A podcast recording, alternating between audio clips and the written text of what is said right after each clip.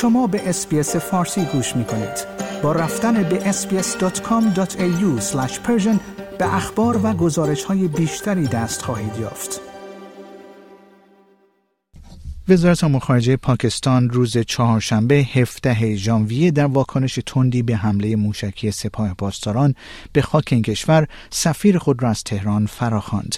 وزارت امور خارجه پاکستان اعلام کرده است که سفیر ایران فعلا نمی‌تواند به اسلام آباد بازگردد. گفتن است رضا امیری مقدم سفیر ایران در پاکستان در حال حاضر در تهران به سر می‌برد.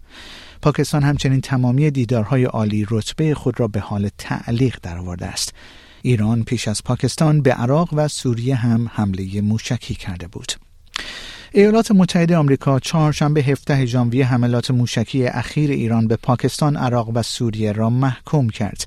متیا میلر سخنگوی وزارت امور خارجه آمریکا در جمع خبرنگاران گفت شاهد این بودیم که ایران تنها ظرف دو روز حق حاکمیت سه همسایهاش را نقض کرد اقدامی که قطعا محکوم می‌کنیم در همین حال آبرام پیلی معاون نماینده ویژه آمریکا در امور ایران نیز جمهوری اسلامی را حامی جدی حوسی های یمن دانست و گفت ایالات متحده به همکاری با متحدان و شرکا برای افشا و جلوگیری از اقدامات غیرقانونی تهران و تضمین آزادی دریا نوردی ادامه خواهد داد.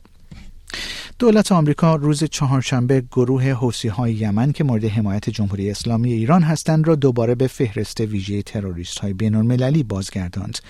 اعمال تحریم اقتصادی علیه شورشیان حوسی علاوه بر حملات نظامی آخرین اقدام دولت جو بایدن رئیس جمهور آمریکا برای متوقف کردن حملات این گروه شبه نظامی به کشتیرانی بین المللی در دریای سرخ است.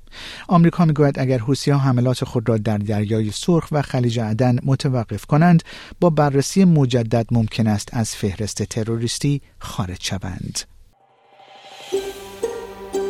آیا می خواهید به مطالب بیشتری مانند این گزارش گوش کنید؟